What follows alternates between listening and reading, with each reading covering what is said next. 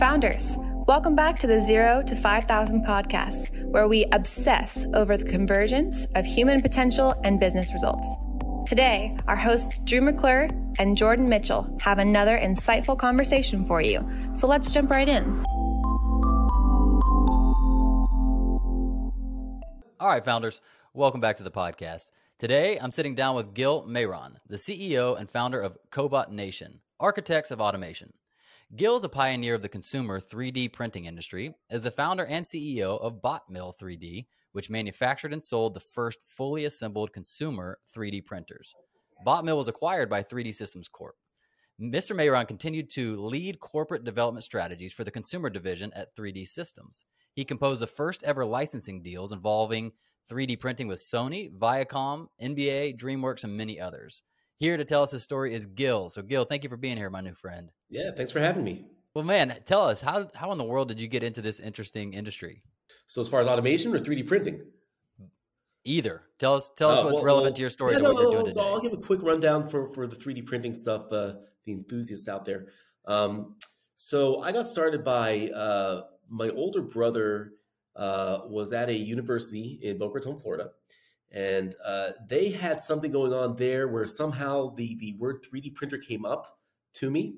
Uh, I think he was he had something there. He spoke with my dad. My dad told me, uh, and then I went and put my Google alerts.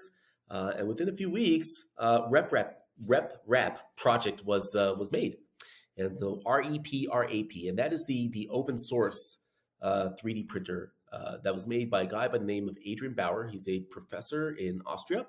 Okay. And so when that came out, uh, I contacted him immediately. Uh, it was very clear that you know these are all kits.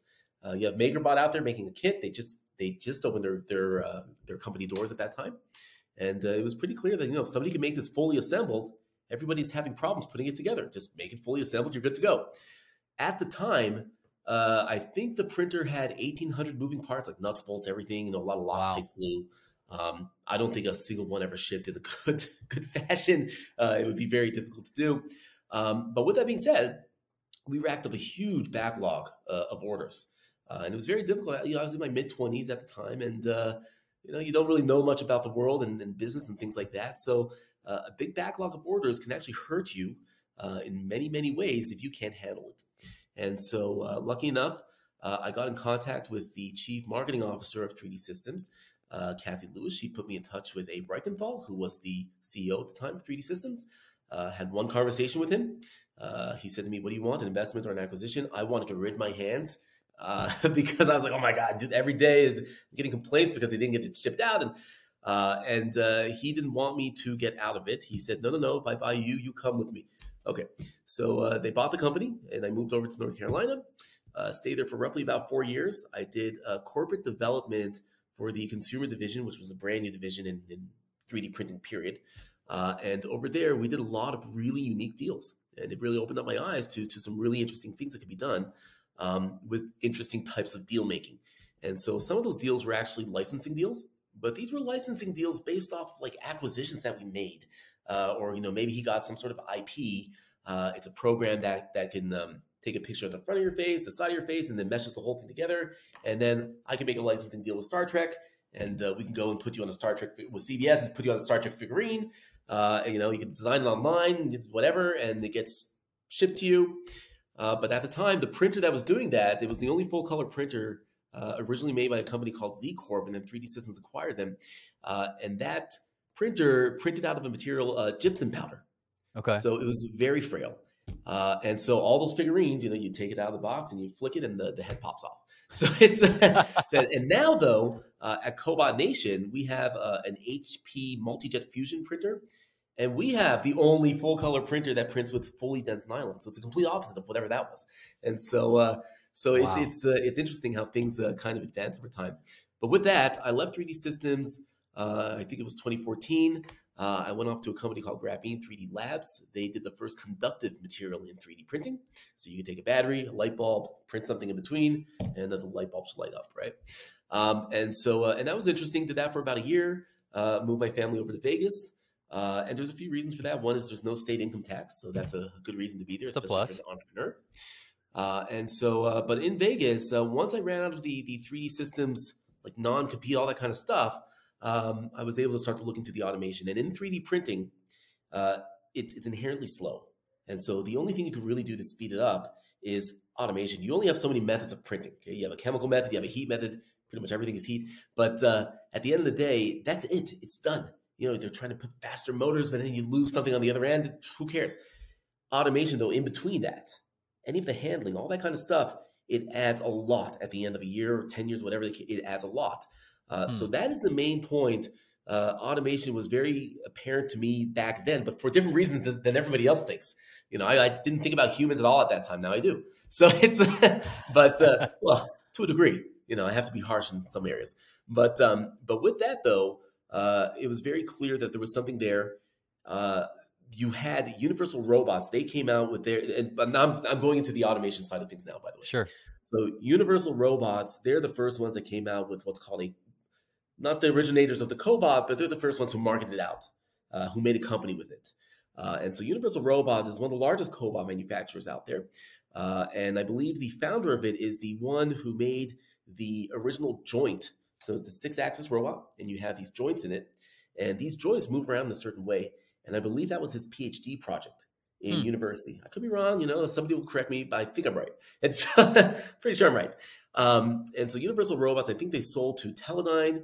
Uh, so now they're part of a very large company. They're very small in there. Um, and with that being said, uh, I did a lot of research in, in roughly about 2018, and we we incorporated the company about two and a half years ago. And so uh, in 2018, uh, I signed up as a UR reseller.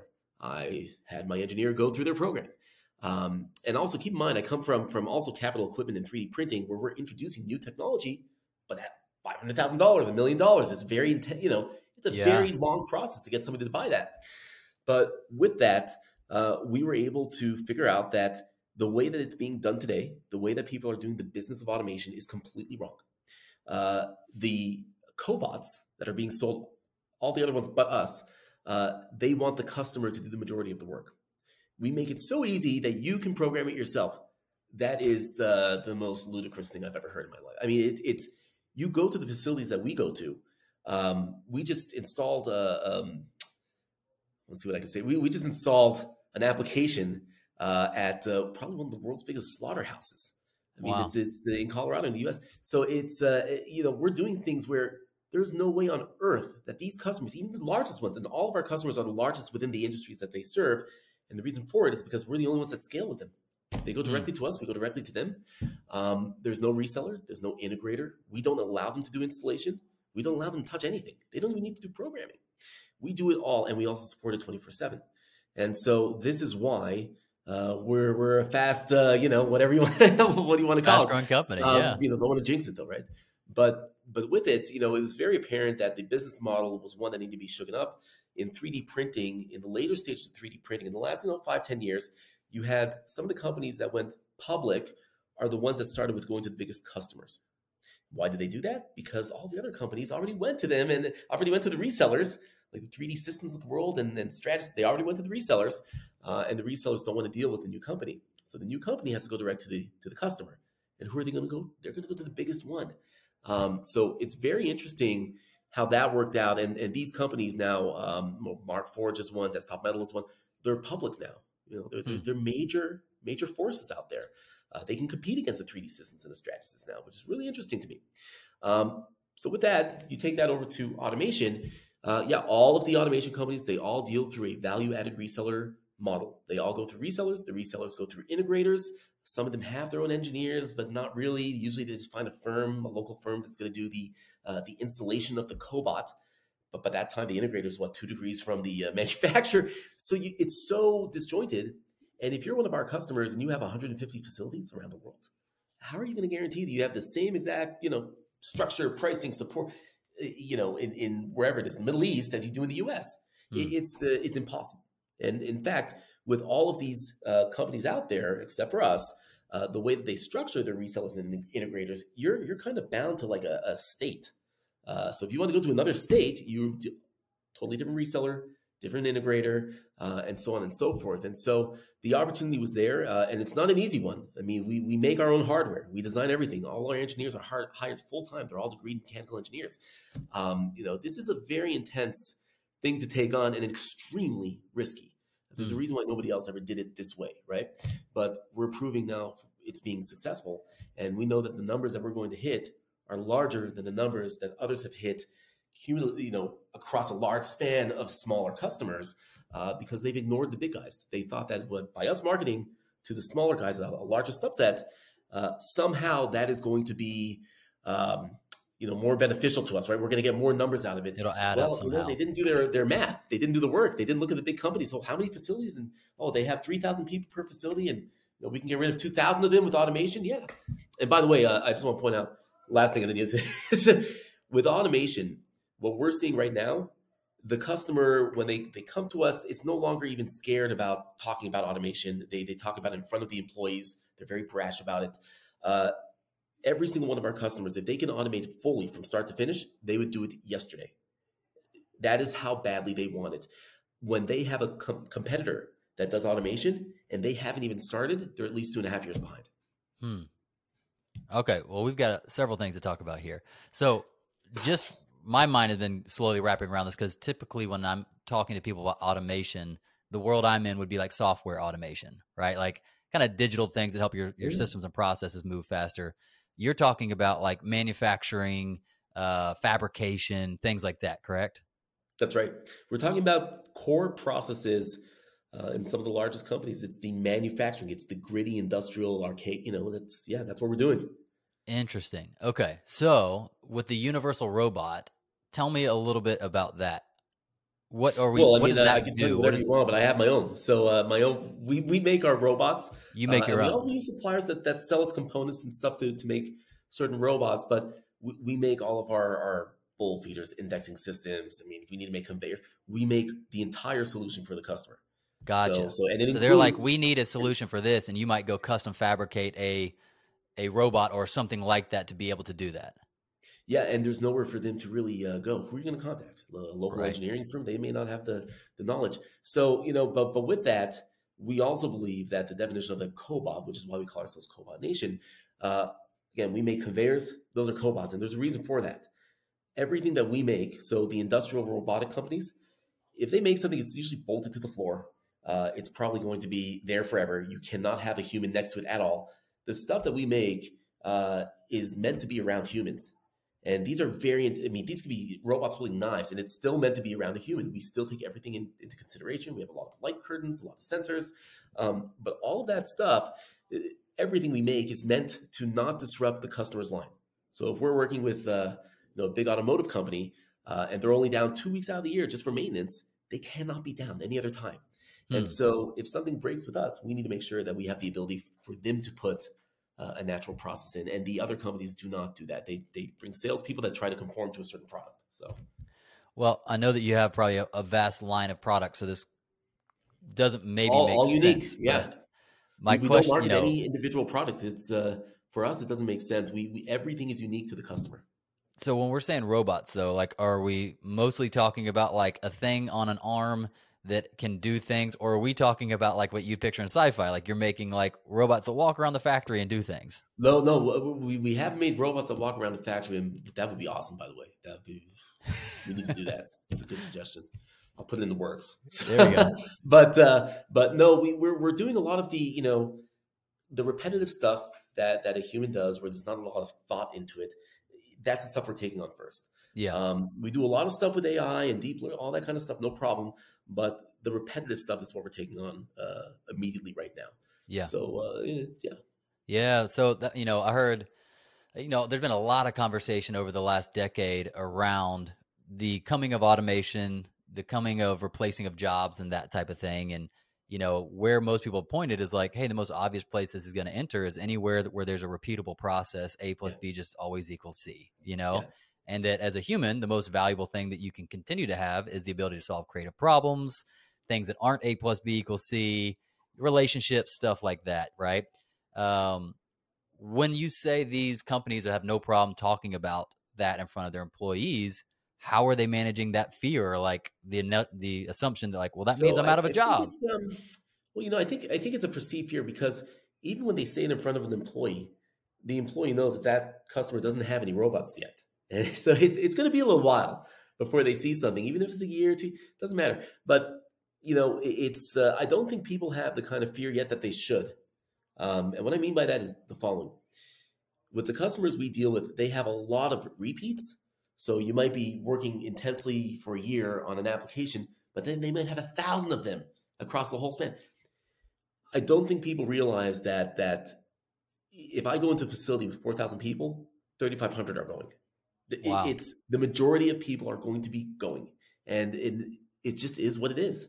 It's uh, when you put uh, robotics, when you put automation in there, you're making it safer for the humans around. So that's number one. Okay, so so we, we are making it safer for everybody, but at the same time, you're making a better product. You're making a more consistent product. You're making a product where that manufacturer can now drop the price because he can they can do anything they want to do, um, and that is we're seeing that across the board, and that's going to lead to a lot of really interesting concepts and future things. Um, probably one's going to be really big is going to be a lot of mass customization. So the hmm. ability to do you know ten thousand of one, which would sell for the same price, now you do ten thousand unique selling for the same price. Yeah, and uh, I think you'll see a lot of that come up. How do you feel or uh, do you feel optimistic like from the human side right it, like obviously we're optimistic on the business side the margins that we can save the the quality that we can consistently put out that kind of thing but like are you optimistic that uh, this i know this is outside of your business right there's almost philosophy but like no no do you no, imagine like it'll create new we, jobs we in a different way conversations of of humans losing their job in fact uh what, uh, yesterday we had a, a, call with a customer where uh, it was actually very uh, very eye-opening because we have these talks with some customers, but it was interesting to hear a customer say this to us. Uh, Gil, if we automate and we do this right, we the more we automate, great. We're going to keep giving these employees raises. We're going to keep raising. We're going to do whatever we can. That is so important because we also have customers where we want to automate and we do not want to change the minimum wage. We, we don't want to do anything there.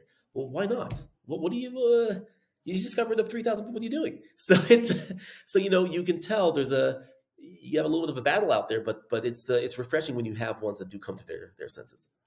What does that mean? Like, what practically, what are they going to do if they come to their senses? Are they keeping those three thousand people and putting them to nope. different use? Nope. nope, There's no use for them. Uh, but the ones that remain, you better uh, retain them, and uh, you know, they, they, must be very special. Uh, but look, you know, uh, let me also put something into perspective here. In manufacturing, the kind of people that are working these jobs with the places that we go to, and I've been to every place around the U.S it's a different it's a different age group most of the time. It's a, it's an older age group most of the time here now because all the younger people they like apps and things like that. Uh, not many people want to go and work in a textile factory. You know, straight. It's just not the, the most inviting thing these days. You have a lot of opportunity out there with other stuff, and so you know it, it's there's one way to think about it. The assumption if you don't know enough, but once you know really what's going on there, it, it's absolutely needed. You need the automation. If you don't, the world's not turning uh, somebody's mm. got to do it. So, what would you suggest to somebody if they were listening and they're like, "That's been my career, and in five years somebody is going to replace me. You know, a machine's going to replace me." What encouragement would you give to them about their career? Well, first off, I would tell them it's going to be a lot sooner than five years. Okay, hundred percent a lot sooner. The, okay, these customers are so uh, dead set on going as fast as they possibly can, and they're going to figure it out. They will. Um, at the same time, you know, look, uh, you can give all the, the generic answers. Oh, go and train for this, go and train for that. Uh, I'm not sure that that is even the answer here. I think it's you have so many people displaced, so many. You, you don't have retraining for all these people, and I think that the governments are going to have to uh, figure something out, no matter what side of the aisle is in. So it's, yeah. it's something is going to have to get figured out. So, from your perspective, you think we are going to go to a place where it's not going to just naturally correct itself? That we probably will have a large percentage of people not knowing what to do with themselves. Uh, well, I mean, the question becomes how how long are they gonna how long are they gonna be around for? Uh, I don't know because yeah. you know things always melt into things naturally. So you know you will have some that will get trained, you will have some that just do nothing, you'll have some that it just is what it is. Mm. So, but I can't sit around and uh, think about uh, that side of things too much uh, when my job is to go out there and automate manufacturing. It, it just there's a person there, maybe there isn't. It's uh, you yeah. know I'm making a rope, I'm doing what I have to do. Um, but again, we always encourage the customer if you're doing this, what are you doing for the employees that, that are there? Uh, you can't help it if the employees go. This is it's been going on for by the way decades, hundred. This is what happens everywhere. So it's right. a, it's not just a unique thing. Um, automation is it's been going on for a very long time.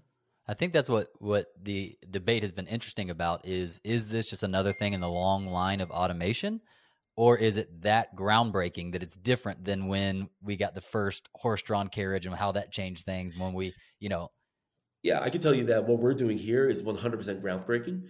The customers we have, we are going to automate the majority of their manufacturing lines, and this is going to be something that people have never seen that kind of a of, of a you know growth yeah, like it's a massive shift. That we we we've never seen deals this large before. What excites you most about even beyond efficiency and things like that? Like, what excites you most about the types of work you might be able to do you're doing or might be able to do in the future? Well, you know, we get to see really interesting things. The slaughterhouse, from start to finish, whatever that means to you. We got to see the whole thing. Yeah. Uh, from from start, here's a, the cow, and all the way to here, packaged up, and uh, and everything in between. Uh, and uh, I'll just put it this way: there, there's uh, there's not one thing in there that we probably cannot automate. In time, we can automate everything. Hmm. Um, you have very few companies in the world that have. You know, some people call it lights out manufacturing. We call it hands free manufacturing, uh, where you know you have one person in the facility, or you have very minimal people, right? And the whole thing is really just completely automated. Uh, a pretty good example of that may be uh, like Invisalign, the, the, the, those clear retainers, things like that. I'm, I'm, pretty sure they have a very good system in place. I don't know for sure, but I'm, i think so. Um, but you know, things like that. You know, it's really still still unique stuff. You're going to see a lot more of that, and you'll see such disruption um, if a dry cleaner comes out with a fully automated system that will take out the biggest guys in the world in such a short period of time. Mm. Uh, and they won't be able to conform their business. They're publicly traded. They can't tell them, you know, we're going to change this right now overnight. It's, you're going to see stuff happen. It's Is that going to bring the, the cost of goods dramatically down potentially? I think the cost of goods are going to go down, not dramatically, because, you know, it, when I look at it, you know, you just, the process, it's a lot of benefit to the person that owns that company. Uh, but at the same time, you know, you're not really doing much with the, uh, materials and still you you raise that volume of what they're doing right? That's really where you get the discount in. So i don't know how much of an effect it has on it. I mean once that gets better yes it will. But that's assuming that all these customers you know go like you know ape wild with uh, with products and stuff like that which i don't know will, will be the case so. Yeah.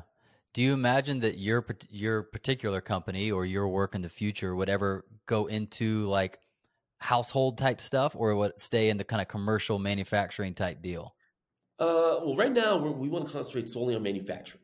And right. that could be service manufacturing. It could be product manufacturing. There's a lot of different types of, of manufacturing. Um, and, and we'll stick with that for a while because our track is, is you know, we, we don't just do the hardware, we're doing software too. So we're, we're we have dashboards and things like that. Uh, we take virtually every input on the floor and make a dashboard out of it, which is something that these customers have never had before. Hmm. It's a line of preventative maintenance for them because now you see if something's on or off, uh, and so on and so forth. So, you know, we're, we're doing things out there that are a little bit different. Um, yeah, but I, I strayed away from your question. So, oh, you're good. You're good.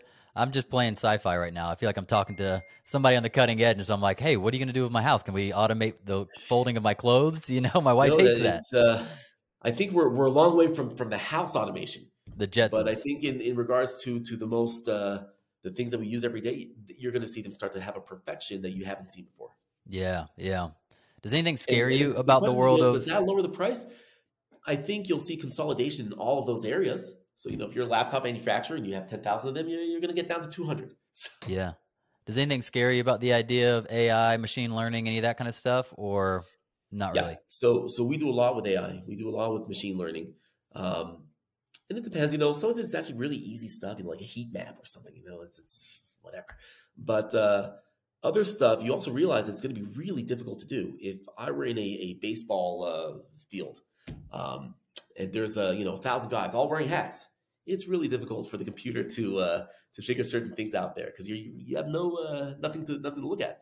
But uh, at the same time, if the computer has any or the vision system, we use a lot of vision systems here, has anything to look at, we can do so much with it now. Um, we can do a perfection on the we can we can differentiate between diamonds sometimes. I mean, it, it's that wow. good. Uh, yeah. So and you can do speed at such high rates. So things are things are going to be interesting, and these are rates that are way faster than the human, way faster, mm. and it thinks way faster. Yeah, yeah. For you, just if we step back to being a business owner, and more more particularly being somewhat of a disruptor, right? Like coming in where there's some established companies and they're doing a certain way, and you're disrupting how they're doing it, who they're marketing to what have you learned about leading that kind of a business, like a disruptive business? Uh, well, first off, I'm, I'm definitely a little crazy. no, I, I, don't know anybody else who would take uh, these things on. I mean, the, the grind never stopped, but it's a good one. Um, you know, you you get to look back and uh, you know you you had a little mark there. You you were able to do something, and so uh, for me, uh, it's not really about that. It's more about progressing the landscape. There's certain things that I saw in, in my past where you know somebody may acquire somebody, they may table a product because they have too much of their product out there, and so the public doesn't know, and it's a much better product. Uh, I will never do something like that. It's uh, you know you have it, go get it, go get it done, move ahead.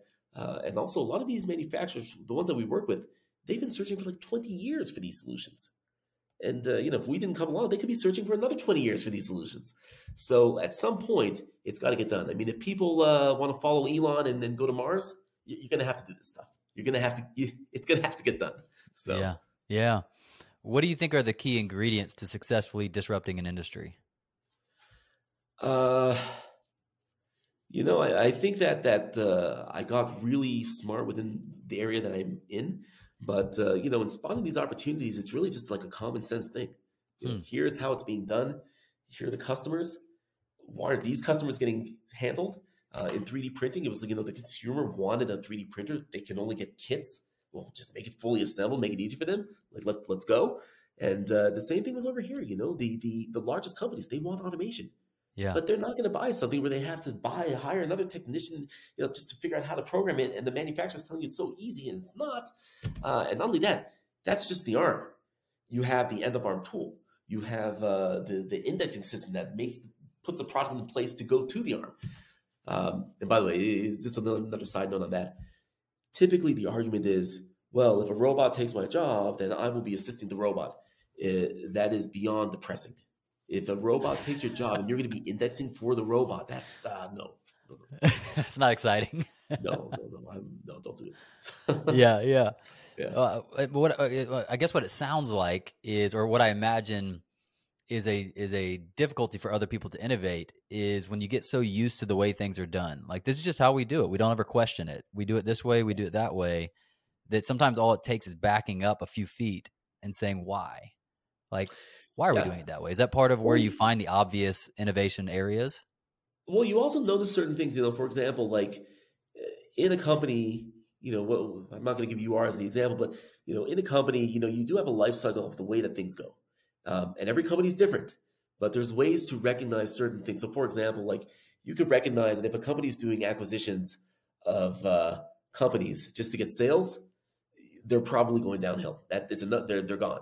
If they're hmm. doing acquisitions because they need to get talent, uh, they're probably still in pretty good shape. If they're doing acquisitions because they need to get IP, maybe they're going to get to the point of doing the sales one. And so, you know, you, you just start to notice these things in time. Uh, and, and with that, you can start to recognize here's an industry where, you know, you bring some uh, order to chaos and, uh, and you got yourself a nice disruption. So, yeah. Or you bring chaos to order. So, yeah, yeah. Where are you? Where are you currently experiencing the most challenge right now leading this business? Oh, wow. So everything we're doing for the customer, uh, even though it says Cobot here, everything is bespoke. Everything is completely unique. Uh, the CAD that we do is, is, is just incredibly intense. Then when it comes down to installing it, you find out so many different things. The operator was changing the speed of the conveyor by themselves. The uh, you know somebody's going to slap it every day. Uh, at the meat processing plant, it's probably going to get stabbed. Who knows? And so you know, or yeah. water goes goes into. To, so you you learn certain things, but we're the first to do it. So we're happy to take on this challenge because we'll be way ahead of everybody else. So we've been doing this now for uh, incorporated for two and a half years with uh, no competition doing it this way because they can't. Mm. So we're, we're, very far ahead now. It'd be very difficult to take on all of that stuff in one. Yeah, but maybe they can. Who knows? I'll take it on. Typically, I've heard that anything bespoke is inherently difficult to scale because everything is unique. How However, do you think about that? Well, the way that I thought about it with this was Okay, so you do the first application, and you, then you have 150 facilities with 10 in each. Who cares? So it's uh, you do it, and uh, they're extremely difficult. Even the ones that look easy are like the most difficult. Uh, but you do it because with the customers we're dealing with, they are the largest within their industry. So so the the meat processor is the largest meat processor in the world. The the corrugated pipe manufacturer, they're the largest the carpet recycler. Apparently, he's the largest carpet recycler in the world. So, so yeah. that's a reason. But, but so you know, it, it there's something out there to be said for you know they can't find it, you need to do it for them. And if you do it, here's what the reward is. Got it. So the the the slow part, in a sense, is the initial customization for that company. But because they're so large, it yeah. then can be replicated pretty exactly. easily. And before you replicate company. it, you're going to take as much time as you need to make that first one as perfect as possible. Mm. And then you can go absolutely nuts with uh, repeats as okay. fast as possible. And that scale is really fast because there's an, an immense amount of capital for a guaranteed scale like that. Yeah, so that makes uh, sense. They're going to go as fast as humanly possible. Uh, interesting. What is it? What has it been like to assemble the team and to grow the company internally to be able to do all the yeah, things you're doing? Uh, not easy. I mean, look, we we we had a first set of engineers, and uh, that didn't work out. And uh, now we have a new set of engineers. We picked the best of the best. Uh, we know what we're looking for now, right? So at the beginning of the company, maybe you think uh, you know what you're looking for because uh, I came from 3D printing, and that's what I had there. Yeah, completely wrong. It seemed completely logical, totally wrong. We know what we're looking for now. We know the kind of uh, employees that we want. We know what we need. Um, it takes time to get there. You know, yeah. for us, it took uh, what uh, probably about a year before we we found the right team, a little more than a year and a half, the right team. Um, and then even with that, you know, a lot of training uh, that needs to happen. What we're doing here, uh, I don't expect anybody to understand. So every employee that comes in, they have to, you know, they have to be trained. This is what we do. This is why the competition doesn't do it. This is why we will never hire somebody from the competition, no matter what it does to us, uh, because they're going to brainwash us in time. hmm. Okay, so if you could be a little more spe- specific without having to, I don't know, sure. call anyone out, but just as a for me, I have a lot of founders listening who are also in the process yeah. of hiring their first teams and might be making similar mistakes. What, as an example, like what was the difference in how you thought with the first group of engineers versus, oh, what we actually need is this? Sure. So, well, first off, it's also to to the degree of what we want an engineer to do now. Uh, our engineers take the project from there. There are salespeople. We, we don't have any salespeople here. I'm the I'm the salesperson here. Right. So the the engineers, they're the ones that go to the onsites. They're they're the ones that, and it's refreshing for the customer because the customer is not dealing with a salesperson. They're dealing with somebody that just cares about the automation solution. So so with that being said, you know the kind of things that we we look out for, the kind of things that that are problems really only came up as we were working on the customer projects. As we were working on the projects, you start to notice that you know, maybe this guy can't execute on this. You know, is he kicking the can down the road? What is going on here? You know, so, and then you start to, you know, as you hire other people, you can see the little bit of the difference, right? It's not that you're trying to be mean. It's, it's, you have to make your company efficient. You know, it's going to be a well-oiled machine where you yeah. can't scale. So, and, and so as long as you're aware, you'll you'll see these differences and you'll you'll make a change, right? And the question becomes: if you're a founder, do you have the gumption? Do you have the balls to make that change? Many people don't. Yeah, yeah, I would also imagine being in a technical industry, yet you still have to do customer relationships. Yeah, that's we a tough. Very, that's a tough thing to find people that can do talk. both. Yeah, right. We find engineers who can talk. Uh, that's what we test them for in interviews, uh, and we're very upfront with them. You know, you will be doing X amount percentage of uh, you know customer relations, uh, but it's very important. They're the ones working on the project. They give updates to the customers probably sometimes every day. Uh, but most of the time, it's once a week a main update, um, and the customer loves it because they know they can just call. They're working on the project. Uh, yeah. Many times, you go and you, if you want to go to the competitor, great. Uh, you're not going to know if they're working on you or not. It's uh, you know they're probably just going to ship something out. So, what's the most difficult thing for you just leading people? Uh, well, that number one in general. Um, you know, keeping people motivated. That's yeah. one. You know, it's it almost seems like there's nothing. You know, you, you can give them the world, everything they ask. It's uh, it'll live for a day and uh, somehow it's just not good enough, right? And so you know, it, it's um, keeping them enthused, uh, keeping mm. them invigorated about your startup. And keep in mind, you're like us, two years in, right? These, these people, they have no right to be enthused. You got to figure it out. You got to keep it going. That's why I'm mm. so energetic. I have no choice. I get extremely tired at night. So, so it's, it's, true. It's true. But but you know, it's it's it's. Uh, I've trained myself. You know, you have to do it. Uh, yeah. Because if you don't do it, nobody else is going to do it. Nobody will care more about the company than the founder. Even if you have somebody that comes in that cares for a week, great. Nobody will care more than the founder. Yeah. So how do you translate that? Is it is it the conversation of extrinsic motivator motivators versus intrinsic and well, what? I mean, look, you, you have a give and take. Uh, I don't consider myself a good manager, but I have a team around me. You know, I have a COO, I have a, uh, director of operations. I have a team around me that that handles a lot of that that Yeah. effort. But it started with me. I handled all until you know you could put things into into a certain place. But you have to recognize what you're good and not good at. I'm good at at, uh, at selling the dream. I can Yeah. I can make this happen. I'm good at pushing something through to the finish line, uh, motivating them to get it done, and finding out that you know that's possible. So let's get it done. Um, but managing uh, out the whole thing, uh, maybe I'm not the best. Maybe I shouldn't be the best. Yeah. Uh, so that's you don't have to know, be. For for about the first uh, who knows five or ten years. I was under the impression that I need to know everything. I need to be the best at everything. Uh, it took a long time for me to understand that you, you got to let go. Yeah. You got to let the people you hire do what they need to do. So It's kind of uh, freeing. That's not easy for a founder. It's it's kind of freeing once you get over the emotional fear, which I know there's always emotional fear of. Fear in general in business, it's it's non-existent. I can't stand it when people have fear.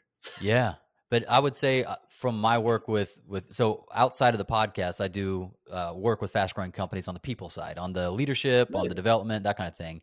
And typically, it comes down to fear when someone knows they need to delegate something that they've been doing, and the fear could be they're not going to do it as well as me. We're going to lose quality, whatever it is, right? But it's it's it's not logical, meaning like it's not like it's not the actual X's and O's. It's more the Yeah, the emotional feeling of Right. control, right? right. Was that difficult for you for the first time turning on turning over some of those Uh, things, or, well, or no? I, I recognized really early on that that is a, a thing you just need to have. Mm. Uh, and also, my father had had businesses and stuff. And, you know, I just kind of, you know, he, he was the kind of guy, you know, if it needs to be done, just do it. And so, uh, you know, and you learn in time how to have conversations, how to do certain things.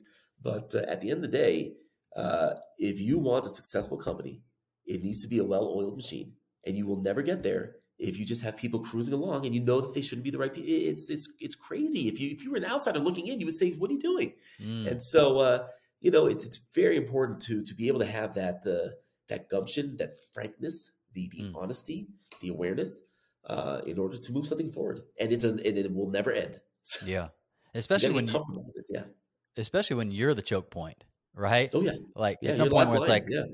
it's like oh every decision has to come through me.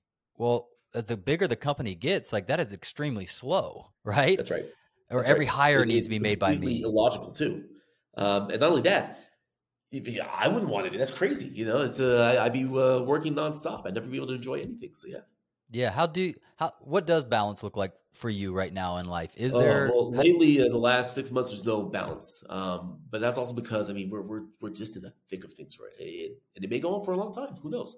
But uh, balance for me, I mean, uh, yeah, it could be uh, going hiking, it could be uh, playing tennis, it could be uh, you know, going with my wife to to to dinners and stuff. It's uh, have a life, yeah, you know. Uh, Yeah. But at the same time, you know, if uh, you might have a customer, you have to be there at five a.m. for a week straight.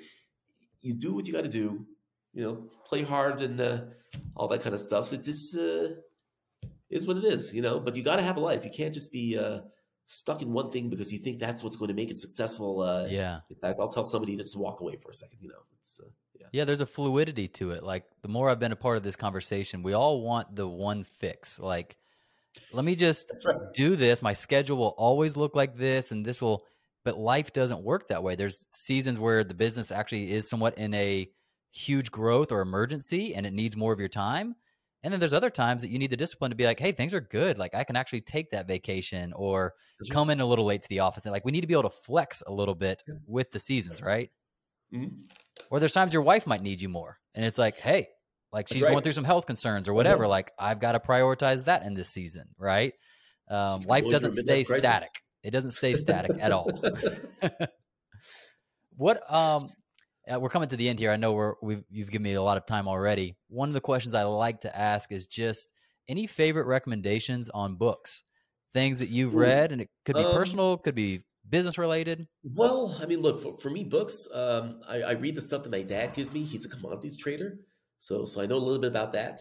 Um, in business, you know, look, I, I was lucky when I sold the 3D printer company. I was in my mid twenties.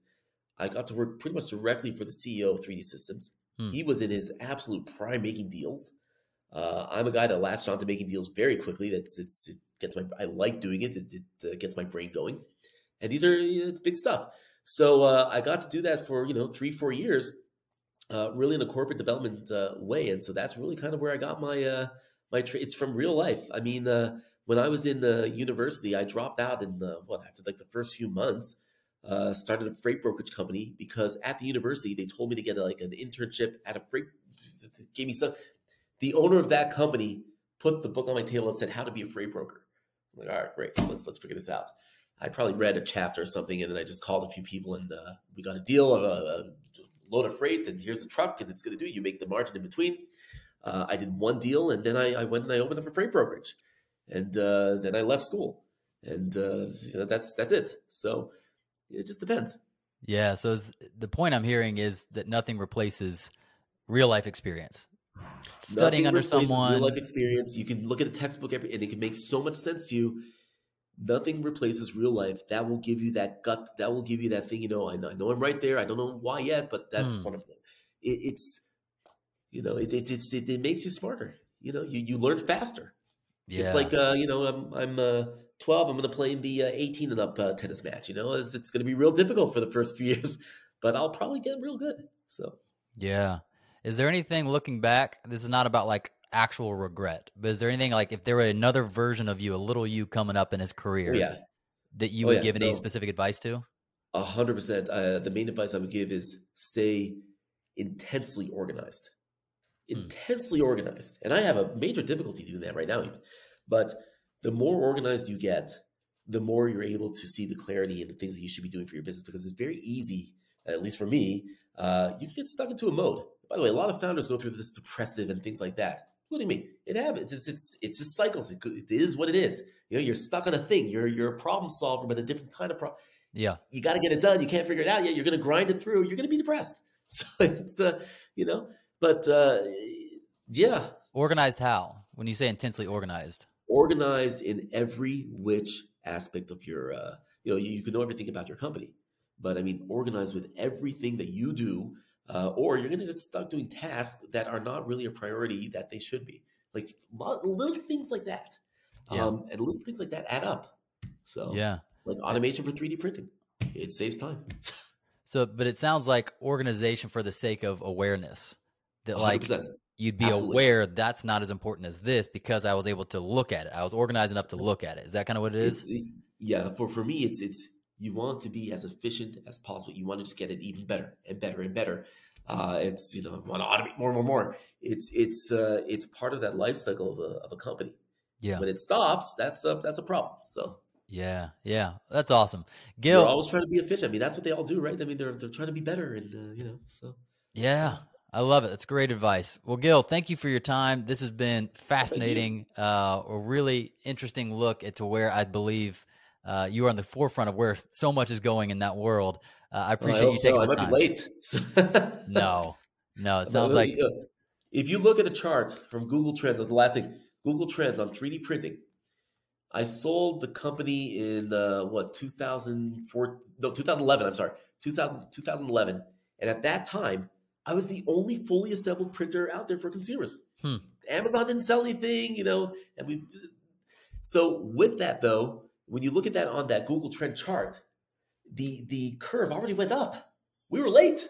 We were late. Somehow we were late. wow. And so uh, it's really interesting when you look at things from different perspectives, and you say, "Well, how are we late?" Well, those those kits took up a lot. Uh, you know, we were late. The trend had already started. The the words had already gone in there. So uh, you know, we're we're very excited to uh, redefine what the word cobot means. Yeah, awesome. Well, I appreciate your time, man. Thank you for being here. Thank you very much. That was great. Founders, thanks for listening. We hope you enjoyed it.